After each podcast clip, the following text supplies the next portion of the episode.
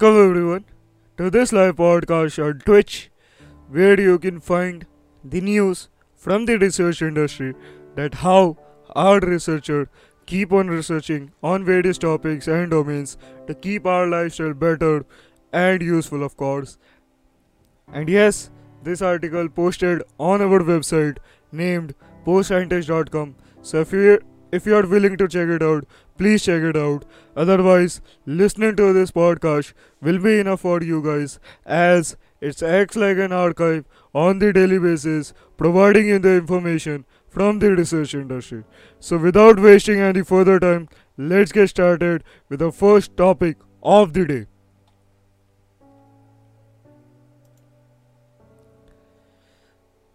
Study sheds more light on the star formation history and structure of IC 1396.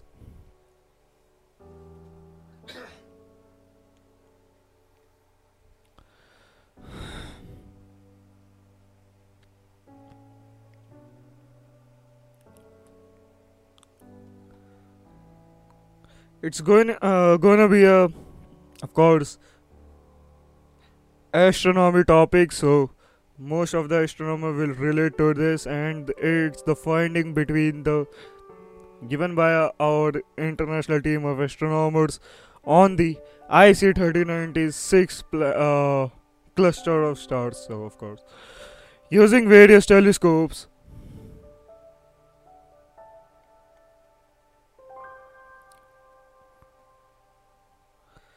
Using various telescopes, an international team of astronomers has investigated IC 3096, a nearby region of ionized atomic hydrogen. Result of the study published October 21st on arxiv.org yield important insights regarding the star formation history and structure of this region. Star forming regions are essential for astronomers to better understand the process of star formation and stellar evolution. Observation of such regions have the potential to expand the list of known stars, protostars, young stellar objects, and clumps.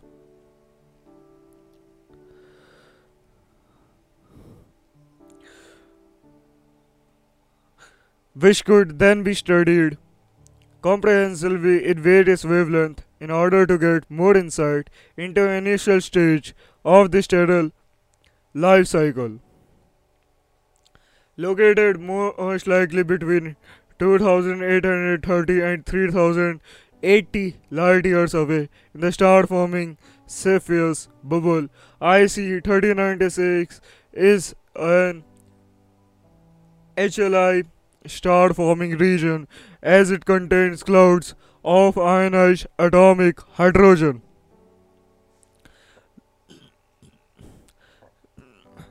The region has a rather simple structure and is powered by the multiple O star system HD 262 67 residing near the geometrical center of IC 1396 in the young cluster Trumpler 37.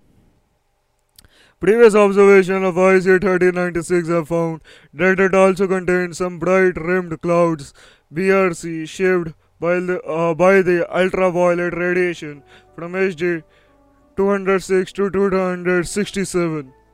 These clouds present evidence of ongoing star formation and are perceived by astronomers as excellent laboratories studying young stars in different evolutionary stages. Therefore, a group of researchers led by Mara E. Paleo Belendro of the Autonomous University of Madrid in Spain inspected IC 3096 and its BRC using multi-wavelength data from various instruments. We use ground-based spectroscopic photometry and Gaia ED R3 data to study star formation in IC 3096. We obtained near infrared broad and narrow band imaging to study the star cloud interaction and optical spectra to confirm and classify objects that were young star candidates, the astronomer wrote in the paper. The study found that the IC 3096 region contains four independent subclusters designated A, B, EF significantly different in forward motion but not in parallax. Thus, finding together the spatial distribution of me- member stars suggests a complex, varied, and varied star formation process in IC 1396. Further investigator of the four subcluster found that they differed also in age. It turned out that the population in the outskirts of subcluster B and E are older on average than those in the subcluster A. Okay.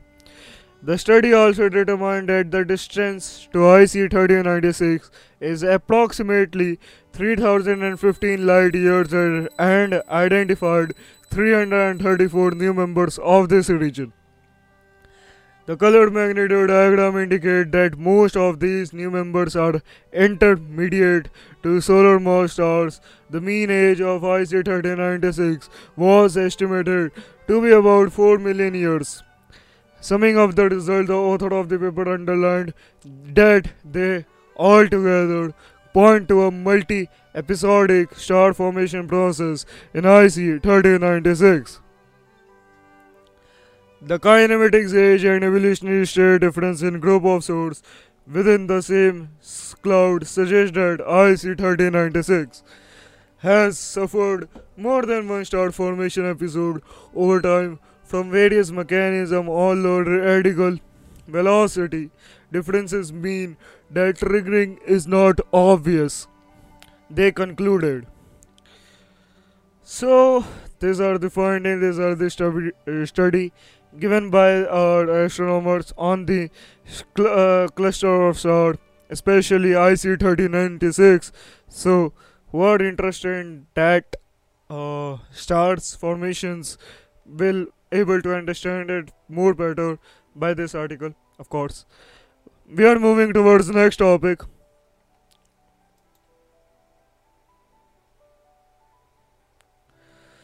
Moving on towards next topic new cellular protective mechanism discovered. Okay, let's see.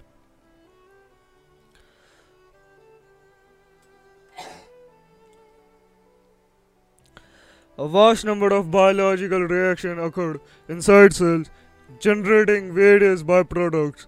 Some of these can be highly reactive molecules, and if they build up inside cells, they can cause stress and damage.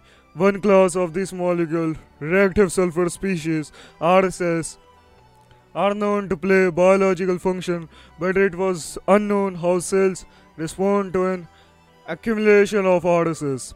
Now, researchers have described a system by which excess RSS, reactive sulfur species, can be actively transported out of cells.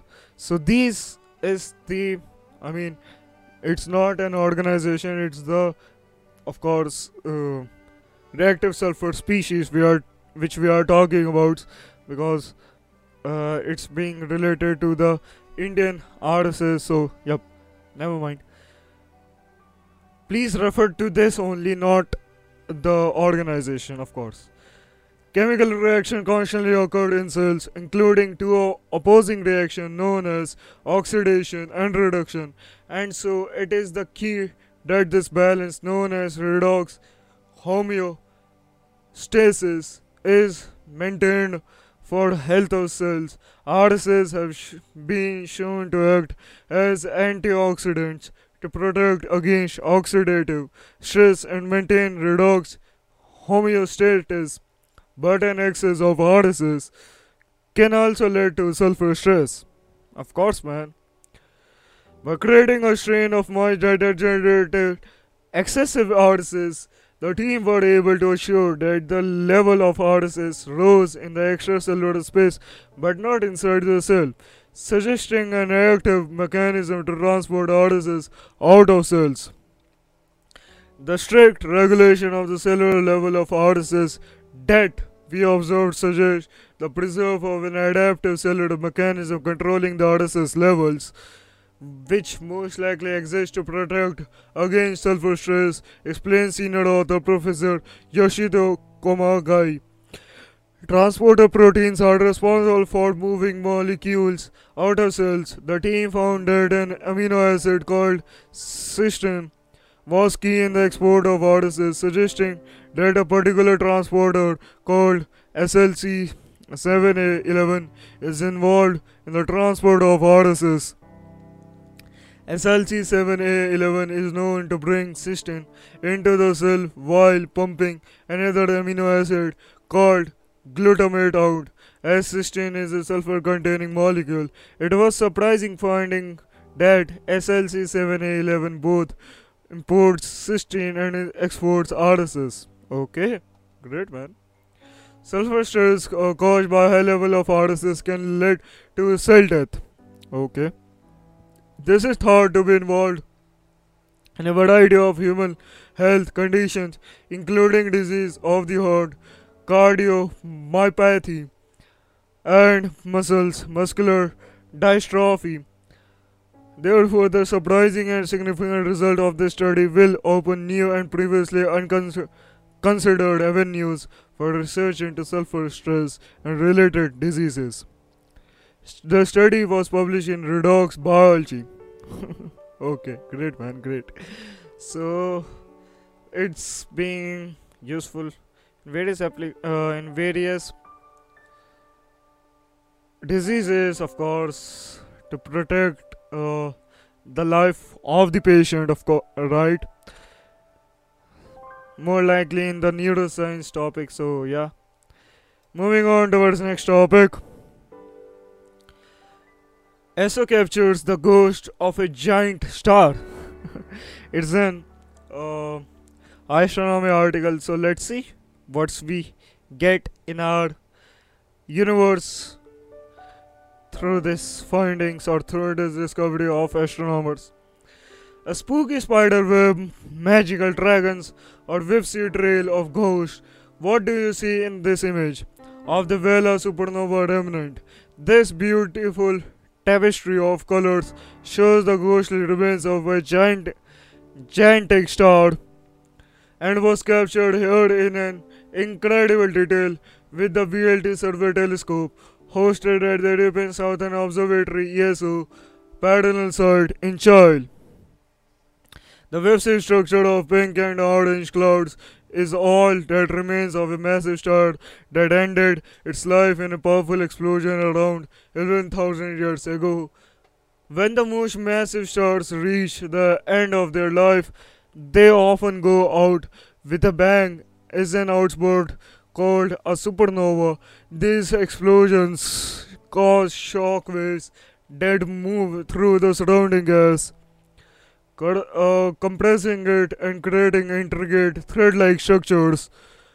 The energy release heats the gaseous tendrils, making them shine brightly as seen in this image.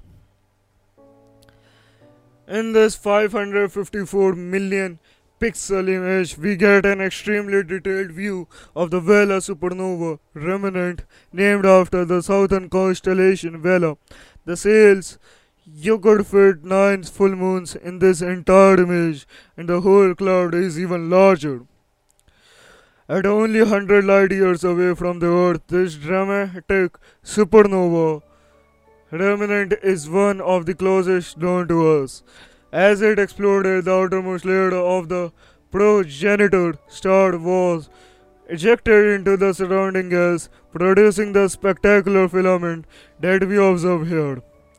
What remains of the star is an ultra dense ball in which the protons and electrons are pushed together into neutrons or neutron star. The neutron star in the Vela remnant, placed slightly outside of the image, to the upper left happens to be the pulsar that spins on its own axis at an incredible speed of more than 10 times per second. This image is a mosaic of observation taken with the wide field camera Omega Cam at the VLT Survey Telescope VST hosted at ESO Paranal Observatory in Chile. The 268 million pixel camera can take images through silver filter that let through light of different colors. In this particular image of the Vela remnant, four different filters were used, represented here by a combination of magenta, blue, green, and red. The VAST is owned by the National Institute of Astrophysics in Italy. INAF uh, and with its 2.6 meter mirror, it is one of the largest telescopes dedicated to surveying the night sky is visible light. Invisible light, of course. The image is an example of for from such a survey. The VST photometric H alpha survey of the southern galactic plane and bulge VPHAS for more than seven years. The survey has mapped a considerable portion of our human galaxy, of our home galaxy, sorry, allowing astronomers to better understand how stars form, evolve, and evolutionary eventually die. Sorry. So these are the study on the uh, on the uh, star of cluster gigantic star formation of star of course so great man. Uh bas I, I mean i don't have any words because it's just a finding and it's just a discovery providing you or like a news providing by us. So yep. Moving on towards next topic. Vegetation regulates energy exchange in the arctic. Okay Global warming is changing the Arctic by causing permafrost thaw, glacier melt, droughts, fires, and changes in vegetation. These developments are strongly linked to the energy exchange between land and the atmosphere. Research at the University of Zurich has show, have now shown that different plant communities in the tundra play a key role in this energy exchange but are not taken into account in climate models. The heat waves that swept across Europe this summer made many people realize how important plants are when it comes to cooling down the environment. But how do the various types of vegetation in the Arctic affect the energy exchange between Earth's surfaces and its atmosphere? This is highly relevant question since the region has great significance for the climate change. The Arctic is warming up at more than twice the rate of the global average leading to thawing permafrost and melting glacier regionally. Globally, this warming is reflected in consequences far away from the Arctic, for example, in cold damage in ecosystem in East Asia. Moving on to our next topic, similar heat flux differences as between glacier and grassland. An international team led by two researchers from the Department of Evolutionary Biology and Evolutionary sorry, Environmental Studies of the University of Zurich WZH have has now taken a closer look at the energy budget of the land surface in the Arctic according to their study. The Arctic diverse vegetation, which is discredited in climate models, is one of the key factors in the energy exchange between the energy land surface and the atmosphere.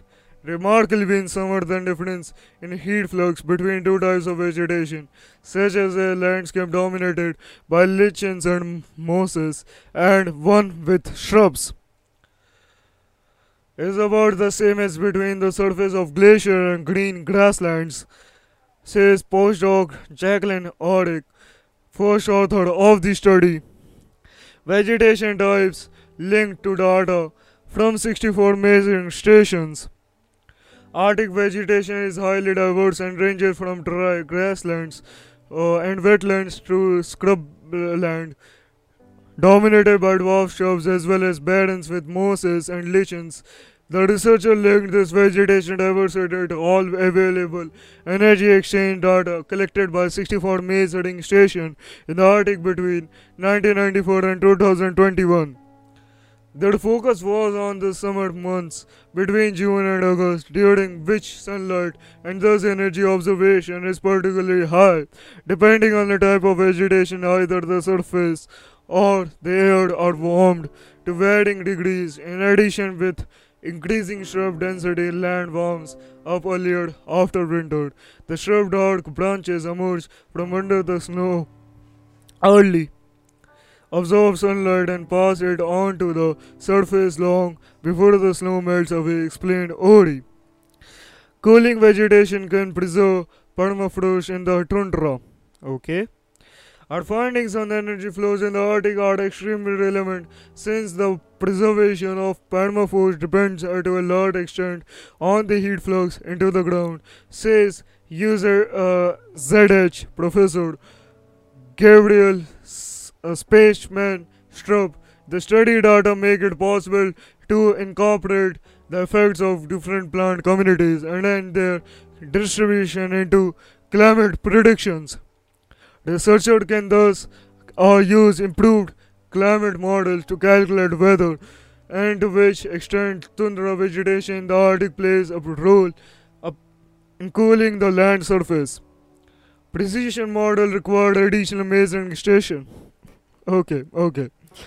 We now know what plant communities have a particular pronounced cooling or warming effect through energy exchange. This enables us to determine how changes in plant communities, which are occurring in many regions in the Arctic, are affecting permafrost and the climate, says Schaepman-Strub. This required improvement in data collection in particular. Although the Arctic is changing rapidly and has a major impact on the climate dynamics of the entire planet, there are only few reliable measuring stations in this region. In addition to calling for current stations to remain in operation, the study author believe now new stations are needed in those Arctic landscape types that could only be partially analyzed due to incomplete data. So, I mean, these are the energy exchange uh, provided by our researchers, of course. Uh, that's right. That how we can define the or regulates the energy exchange in the Arctic, Arctic region, of course. Everyone is trying to get the energy source uh, to uh, to fulfill their energy requirement in their country. So, I mean, uh, it's the requirement, it's the solution. So, great, man, great. It's going, of course, it's being provided on by the governments uh, or cluster of governments. So, yep. Moving on towards next topic. Just like humans, more intelligent jays have greater self control. Okay. A study has found that Eurasian jays uh, can pass a version of the marshmallow test, and those with the greatest self control also scored the highest on intelligence test. This is the first evidence of a link between self control and intelligence in birds. Self control, the ability to resist temptation in favor of a better but delayed reward, is a vital skill that underpins effective decision making and future planning. Jays are members of the corvid family, often nicknamed the featured apes because they rival non human primates in the cognitive abilities, could hide or cache their food to save it for later. In other words, the need to delay eh, immediate gratification to plan for further meals. The researchers think this may have driven the evolution of self control in these birds. Self control has been previously shown to be linked to intelligence in human chimpanzees and an earlier study of by the researchers in cuttlefish. The greater the intelligence, the greater the self control. The new result shows that the link between intelligence and self control exists across distantly related animal groups, suggesting it has evolved independently several times. Of all the corvids, jays in particular are vulnerable to having the, their cache stolen by other birds. Self control also enables them to wait for the right moment to hide their food without being seen or heard. The results are published today in the journal uh, Physio- Philosophical physiophysical transaction of the Royal Society B. To the test, uh, to the test the self-control of the ten Eurasian jays, Gerlos Glandreas, researcher de- designed uh, an experiment inspired by the 1972 Stanford marshmallow test, in which children were offered a choice between one marshmallow immediately or two if they waited for a period of time. Instead of marshmallows, the jays are presented with the mealworms, bread, and cheese. Mealworms are a common favorite. Bread and cheese come second, but individually vary in their preference for one over the other. The birds had to choose between the bread or cheese available immediately and mealworm that would uh, that they could see but could only get to after a delay when a perspex screen was raised. Could uh, they delay immediate gratification and wait for their favorite food? Okay. A range of delayed times were was tested from 5 seconds to 5 and a half minutes before the mealworm was made available. If the bird had resisted the temptation to eat the bread or cheese, all the birds in the experiment managed to wait for the worm, but some could wait much longer than others. Top of the class was J-Lo, who ignored a piece of cheese and waited five and a half minutes or for a mealworm. The worst performer, Dulcie and Homer, could only wait a maximum of 20 seconds. It's just mind blogging that uh, some jaws can wait so long for the favorite food. In multiple trials, I sat there watching Jello ignore a piece of cheese for over 5 minutes. I was getting bored, but she was just patiently waiting for the worm. Said Dr. Alex Sensational at the University of Cambridge Department of Psychology, first author of the report. The Jays looked away from the bread or cheese when it was presented to them, as if uh, to di- distract themselves from temptation. Similar to behavior has been seen in chimpanzees and children. The researcher also presented the Jays with five cognitive tasks that are commonly used to measure general intelligence. The birds that performed better in their tasks in these tasks also managed to wait longer for the mealworm reward. This suggests that self-control is linked with intelligence in jays. The bird's performance varied across individuals. Some did really well in all the tasks, and others were mediocre. What was most interesting was that if a bird was good at one of the tasks, it was good at all of them, which suggests that a general intelligence factor underlies their performance, said Schnell. The Jays also ad- adjusted the self control behavior according to the circumstances. In another experiment where the worm was visible but always out of reach, the Jays always ate the immediately available bread or cheese, and the length of time they were living, willing to wait for the worm fell if it was pitted against their second and most preferred food as the immediate treat. Compared to their third, this flexibility shows that jays only delay gratification when it is warranted. Research by other uh, scientists has found that children taking the Stanford marshmallow test vary greatly in the self control, and this ability is linked to their general intelligence. Children that can resist temptations for longer also get higher scores in a range of academic tasks. So, these are the study given by our sci- uh, scientists, of course. Just like humans, uh, the Jays are uh, great self-control on itself. So, yep, great man. I mean, of course, it's being used various biological advances and everything. So, yeah. Moving on towards the next topic. Newly designed molecule could help treat deadly lung condition. Okay.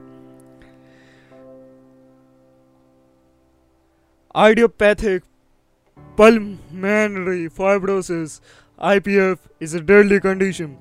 The only available therapies can slow disease progression, but they are not cured and often cause intolerable side effects. Patients diagnosed with the disease will die within 3 to 5 years of diagnosis. It is more lethal than most cancers, says Naftali Kaminski, MD, Boehringer Ingelheim Pharmaceutical Incorporation endowed professor of medicine, pulmonary at Yale School of Medicine. A team led by Kaminski used a newly designed molecule called MRG229 with potential therapeutic implications for IPF. The study is one of the first to use microRNA mimic as a viable therapeutic in the lungs. The group published its finding October 17 in E Biomedicines. I feel so lucky to have it contributed to this work because it could lead uh, to a treatment for such a devastating disease. Says Marzio Chioccioli, PhD instructor at Yale School of Medicine and first author. I got to touch with many hands something that could be good or that could be a big hope for many people. MicroRNA molecule MIR29 is linked to fibrosis. Patients suffering from IPF experience scarring in lung tissue that can cause difficulty breathing. Nearly a decade ago, Kaminski team discovered that the accumulation of scarred tissue in the lungs were linked to a decrease in a microRNA molecule called MIR29. Other studies documented that scarring in other organs was also related to a decline in this microRNA. This sparked the team interest in creating a MIR29 molecule like molecule that could be given to patients with the goal of reversing this scarring. In 2014, Kaminski team published its work on first generation MIR 29 mimic Remlarsen MRG 2001 201 sorry which showed that high doses of the MIR 29 mimic could reduce fibrosis. The doses used in the study was much too high to give to most to human patients. But the work was promising evidence for Yale and me, Reagan Therapeutics, now Viridian Therapeutics, to establish an NIH NHLBI funded collaboration to develop microRNA mimics as IPF therapeutics. MicroRNA mimic reduces fibrosis in various settings. In their la- latest study, the team created their new and improved MRG 20 229 molecule. They chemically modified the molecule to make it more stable and added a peptide that allowed for more targeted delivery. Using multiple models, the team uh, then studied the latest microRNA mimic uh, ability to reduce fibrosis. First, they showed that MRG 229 degrees fibrosis is cul- uh, in cultured human lung fibroblast Next, they tested the molecule in mouse models. This model revealed that not only did MRG2029 show antifibrotic activity but could also be administered at a dose barely one uh, tenth of the strength of the original MRG201. They also found that in addition to being delivered to intravenously, MRG229 could be administered subcutaneously under the skin, which is less risky for patients, and that it could be given effectively at a low frequency that MRG 2000. 201 with this model, we started to see MRG 229 as a viable option for trials in humans, says Kaminski. Finally, they tested their molecule in human lung segments to better understand its efficiency in human tissue. We took human lungs, cut them very thinly, and cultured them, and then caused scarring in them.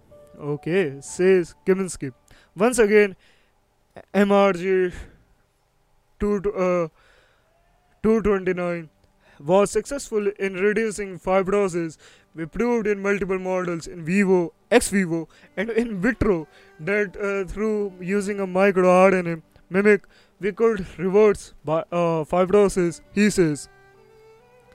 After finding promising results across several models, the team next ran several toxicological studies in rats and non-human primates to assess the molecule safety as a potential therapeutic.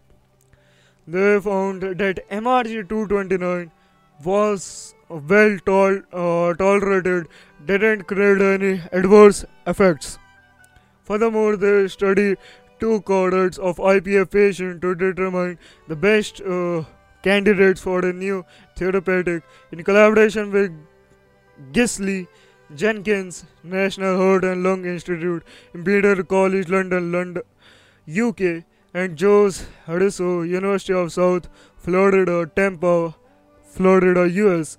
They tested blood levels of MIR-29 and found that low levels of MIR-29 were correlated with an increased risk of mortality. This finding is important for guiding researchers to patients who should get this drug in the future, says Kaminski, a promising new uh, therapeutic for IPF. Kaminski feels that his team work is powerful evidence in support of MRG229 as a therapeutic.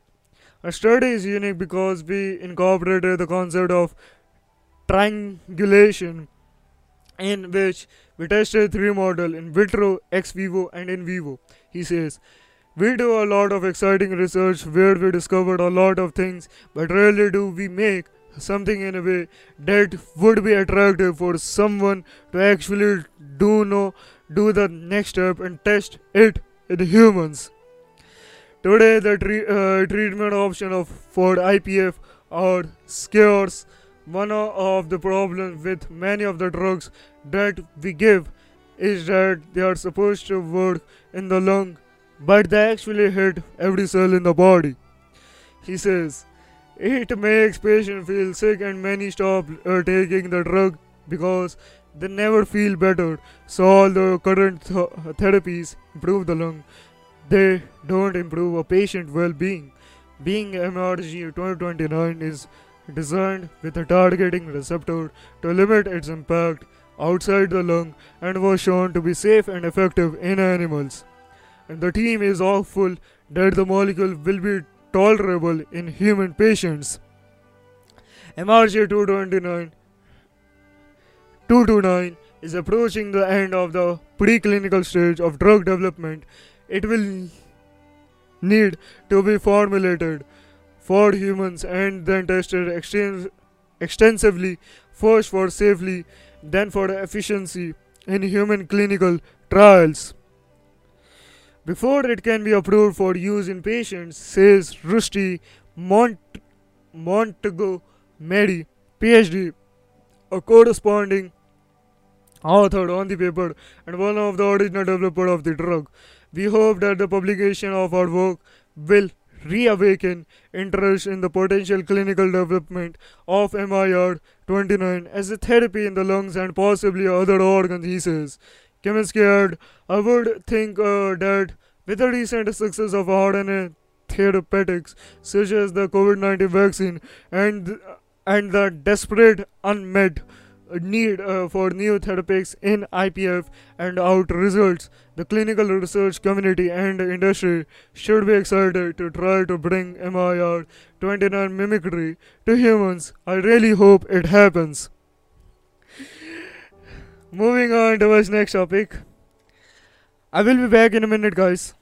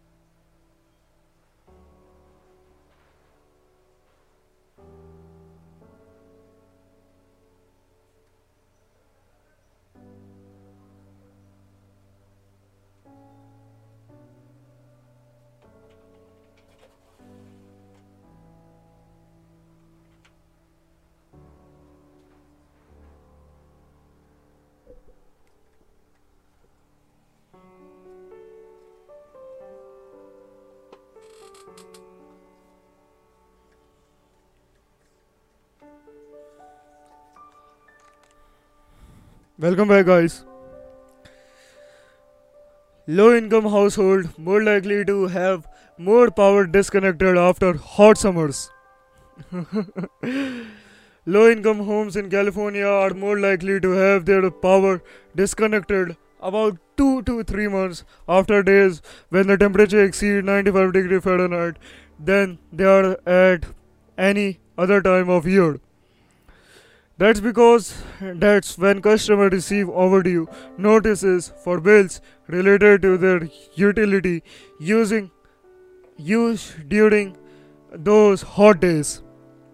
The findings are from a new UCLA-led new uh, study published in Nature Energy. For low-income household, having just one hot day during the August billing period can lead uh, to an 1.2% increase in the chance of being disconnected in October, said Alan Barreca, a UCLA economist and lead author of the study. Low income households have unique difficulty adjusting to extreme heat events, higher energy uses, for example, from heavier use of air conditioning, leads to higher bills, which forces some families into difficult decisions. Paying energy bills might mean for fighting uh, food or other necessities, but avoiding paying energy bills could mean that utilities are disconnected. At the same time, forcing the use of air conditioning during a heat wave could lead to heat related illness. And many low income homes in Southern California don't have air conditioning at all. According to Brookings Institution report, 20% of households in the state in this city in of Los Angeles lack air conditioning.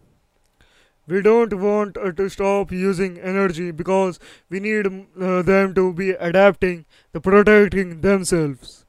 Barreca said, and we simultaneously want there uh, to be little financial distress later on when they get their bill.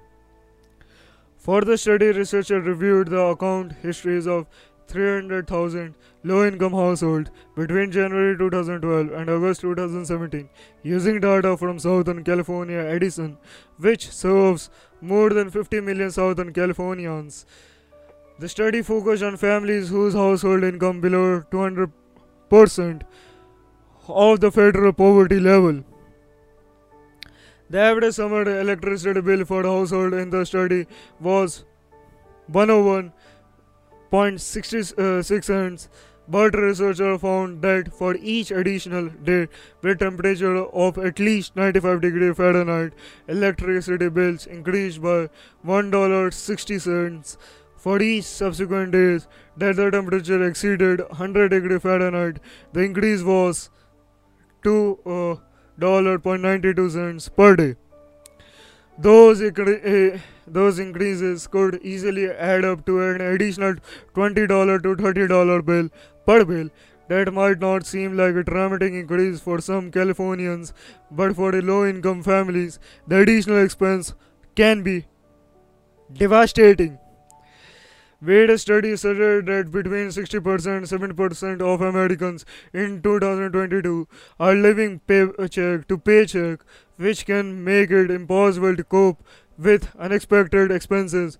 Barreca said the study was intended to examine how climate change might uh, make that problem even worse as the number of high temperature days increases.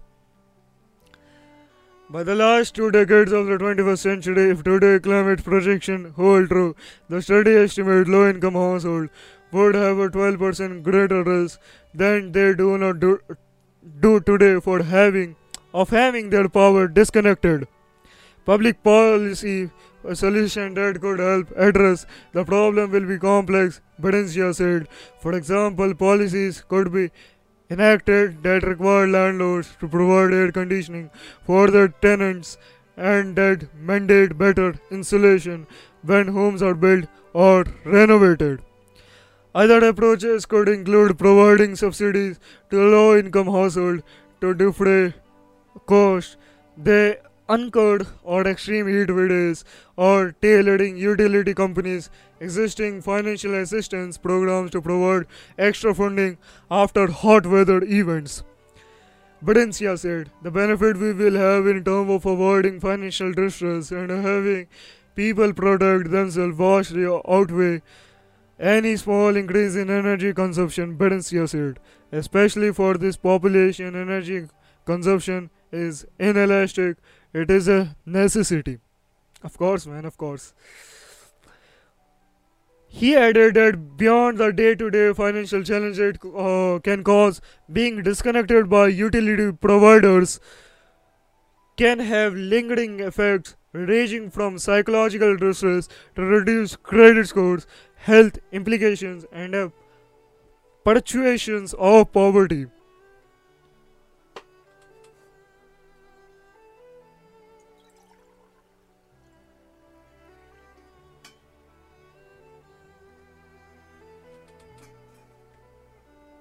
So these are the study given by our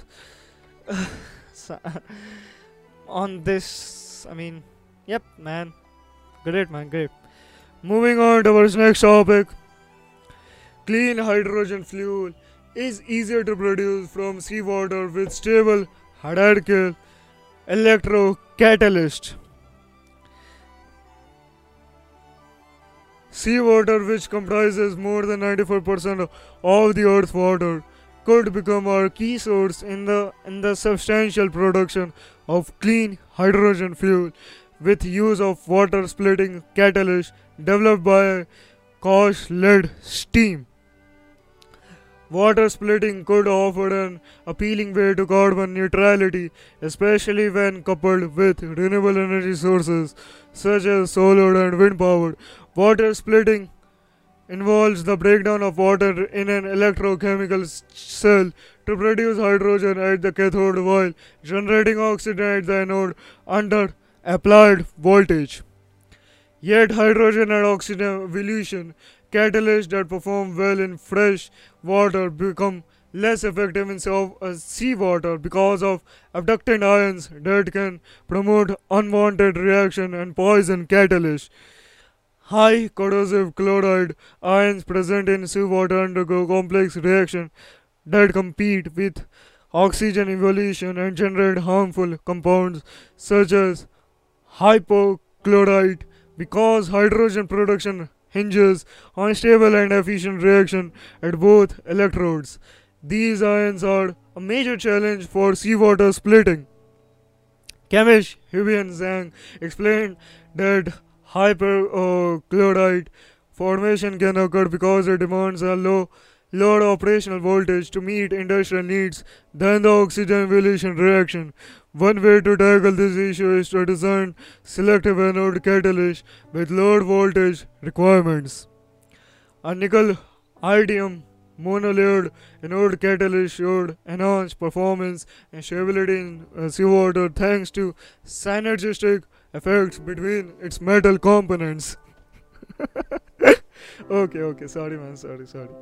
Zhang team devised an approach that provides high efficiency and stable hydrogen evolution electrocatalyst for seawater splitting. The researcher created tiny cubic reactors in which the catalyst was engaged in a molybdenum sulfide and protective shells the catalyst code consisted of a carbon supported molybdenum based redox active compound and featured a zeolite like ordered nanoporous structure. Using a metal organic framework based approach, the researcher combined a metal complex precursor with the linker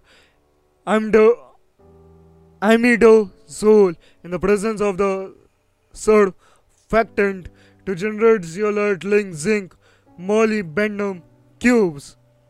The measure the resulting structure with the thioacetamide in ethanol under reflux to form a cubic molybdenum oxide phase confined in a thin zinc sulfide shell.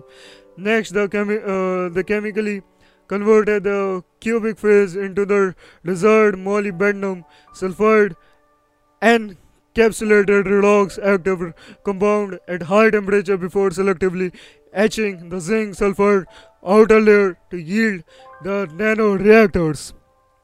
The nanoreactor exhibited high electrocatalytic activity and stability in both fresh water and seawater.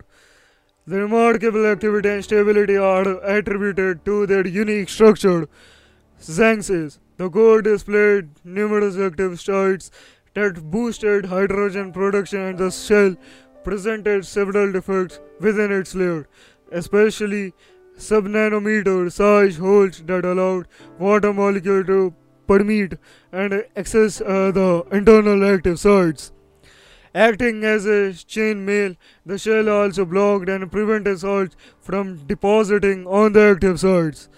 The hard alkali architecture of the nanoreactor isolates the electrolysis from side reaction. Similar to a smart house, the main reaction occurs in the rooms while side reaction happen in the backyard, Zhang says.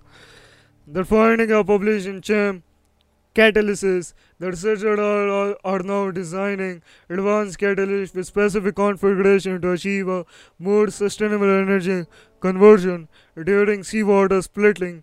They are also investigating the structural evolution and behavior of the reactive center during catalytic process to gain in-depth knowledge of the seawater splitting technique for future advancement and mass commercialization.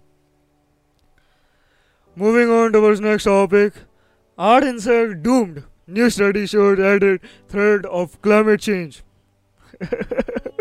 Let's see. I mean, it's a study uh, given by our more likely research on this topic. So, yep, let's see. The swing in temperature that un- accompany global warming could spell trouble for insect populations the world relies on for pollination and food production.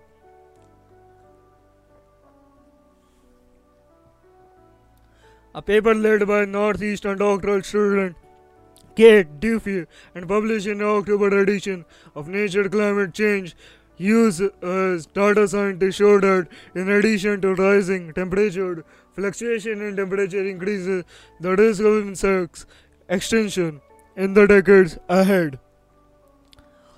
Of the 38 insect species studied in the research led by Duffy, nearly all were at risk of being wiped out some point between 2050 and 2100. We found that there are an increasing number of events where the population crash to zero under future climate simulation, says Duffy, who in August obtained her PhD in interdisciplinary engineering from Northeastern Sustainability and Data Sciences Laboratory in the Civil and Environmental Engineering Department.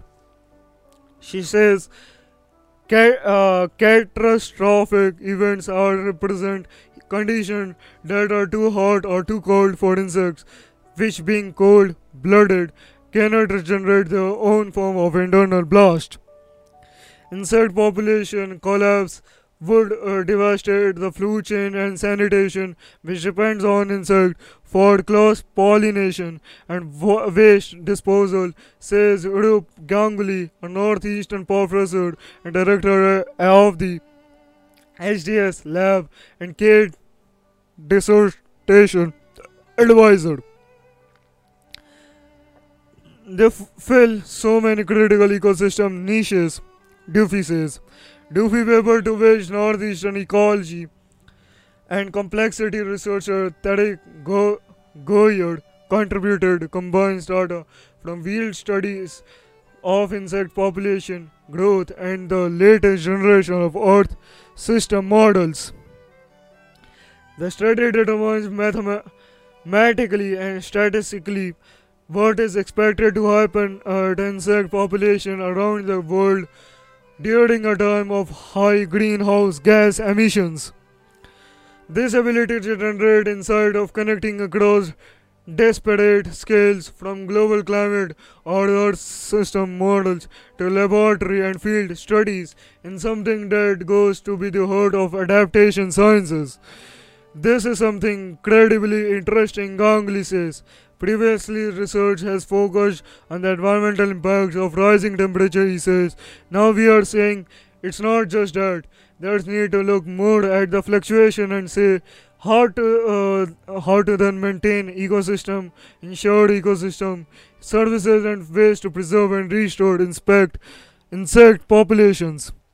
Ganguly says.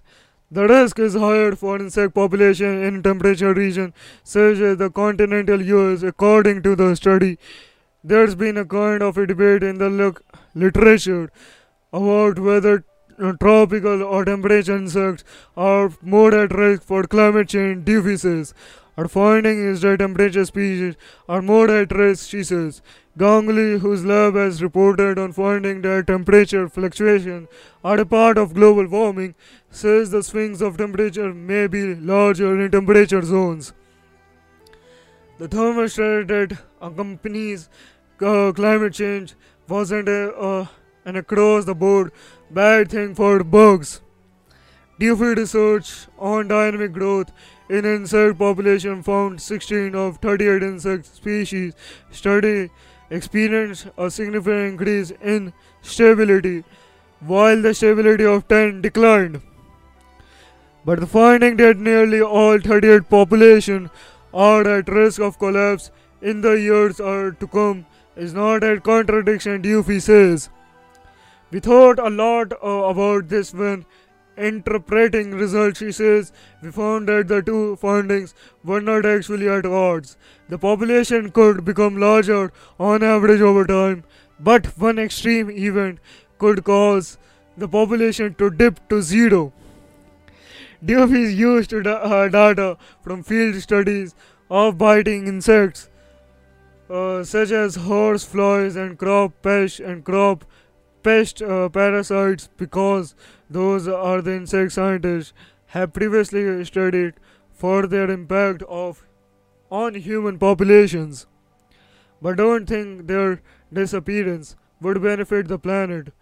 Ganguly says, in addition to their being stand-ins for more overtly beneficial insects, even pesky insects are important for our ecology. She says.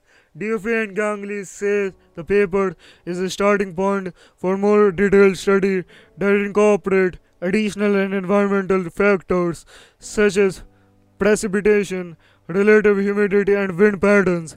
All of this could be important, says Ganguly, who is uh, he's also chief scientist in advanced computing mathematics and data division at Pacific Northwest National Laboratory. This is not the final study that will be done on this topic, he says. This is a starting point. I count myself lucky that we have a professor go here as a, pro- a long time collaborator with whom we uh, have co-authored other papers in related areas, including one in the journal Nature. In editorial note, the director of the Nature Climate Change says that climate change ecology has larger focus on the impacts of temperature increase on organism survival. The work of Duffy and colleagues instead investigated temperature variability and understudy impact, which has been proposed as uh, an even greater risk to species. Their work uh, highlights the importance of going beyond species survival projects that focus on static minimum, maximum on average temperature values.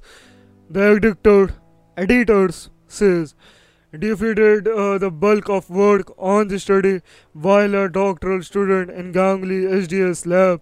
Duffy said our research paper was very exploratory in its part when we started it. I don't think any of us knew exactly where we were going with it. There are still a lot of questions left to be unanswered. She says it would be really exciting to bring the dynamically dynamical uh, modeling together somehow with models that can account for different ecological factors such as species interaction and different climate factors beyond just temperature. even if uh, even if greenhouse gas emission uh, miraculously stopped overnight, some of the environmental impact on insect population will remain. Ganguly says. He said that even uh, as he acknowledges the dangers, the danger posed by the risk of extinction, he is not pessimistic.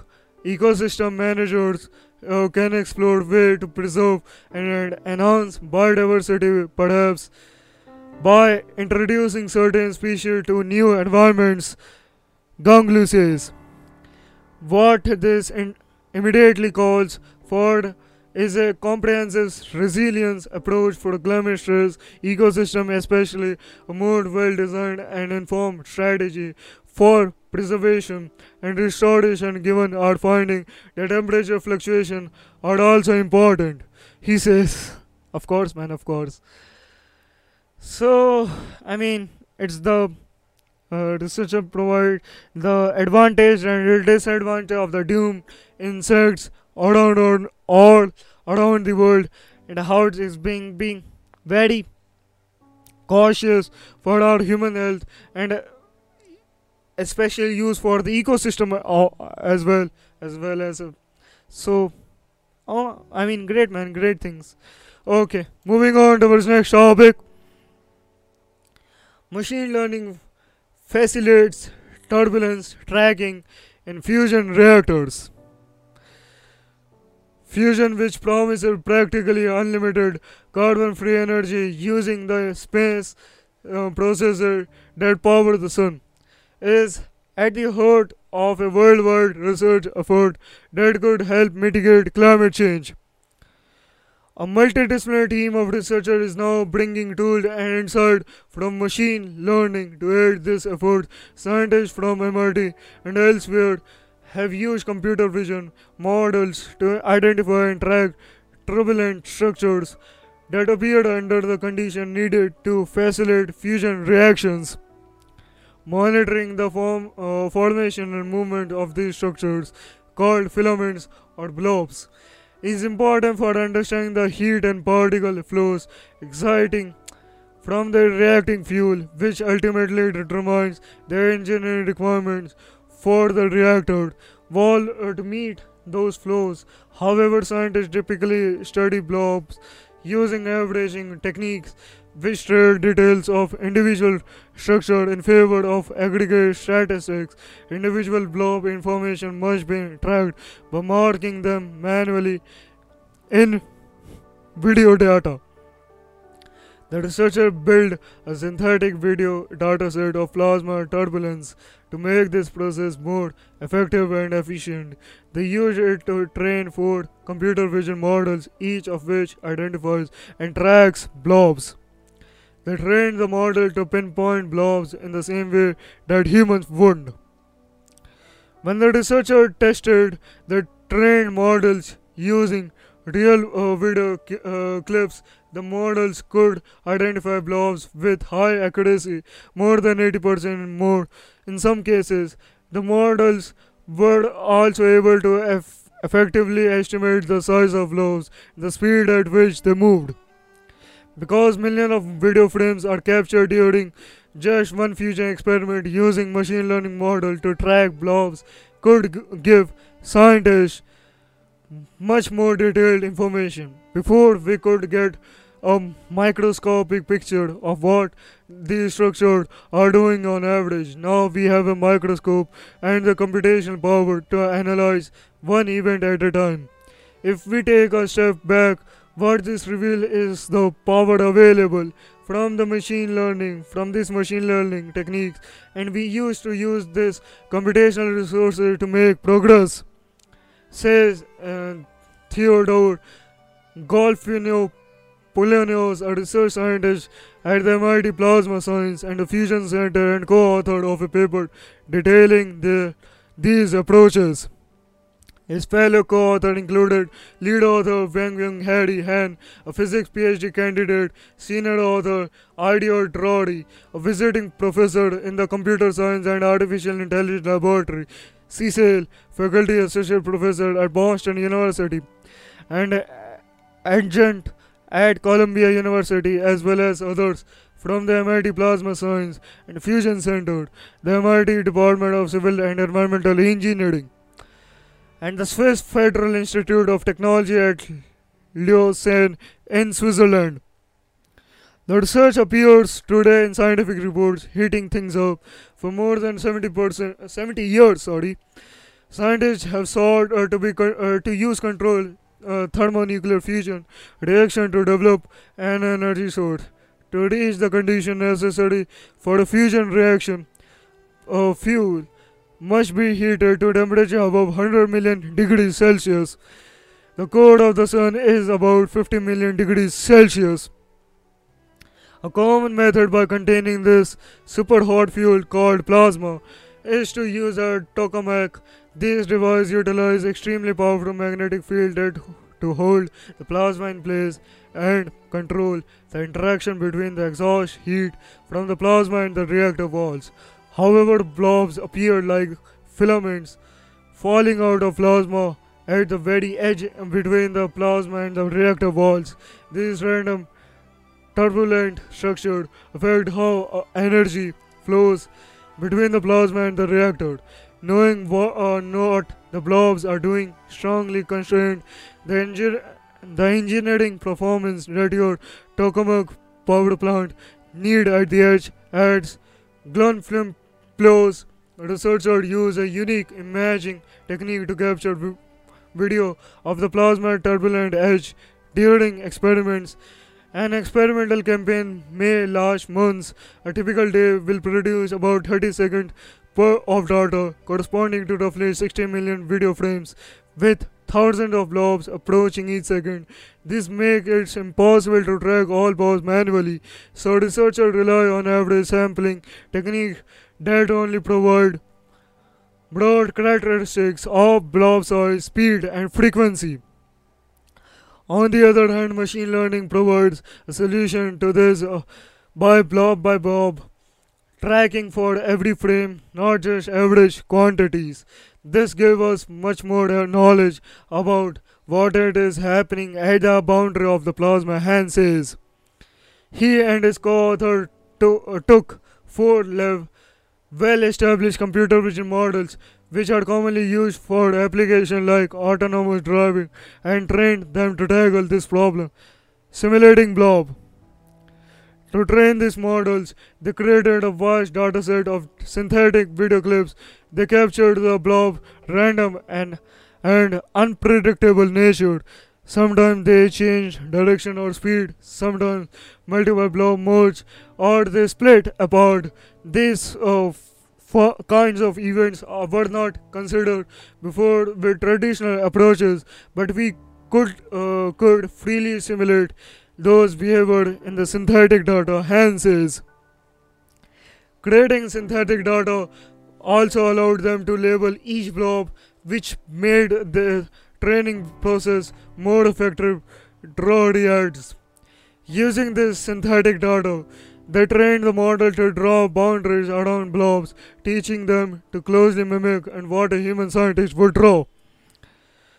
Then they tested the model using real video data from experiment first. They measured how closely the boundaries the model drew matched up with expert blob counters, but they also wanted to see if the models predicted objects that humans would identify.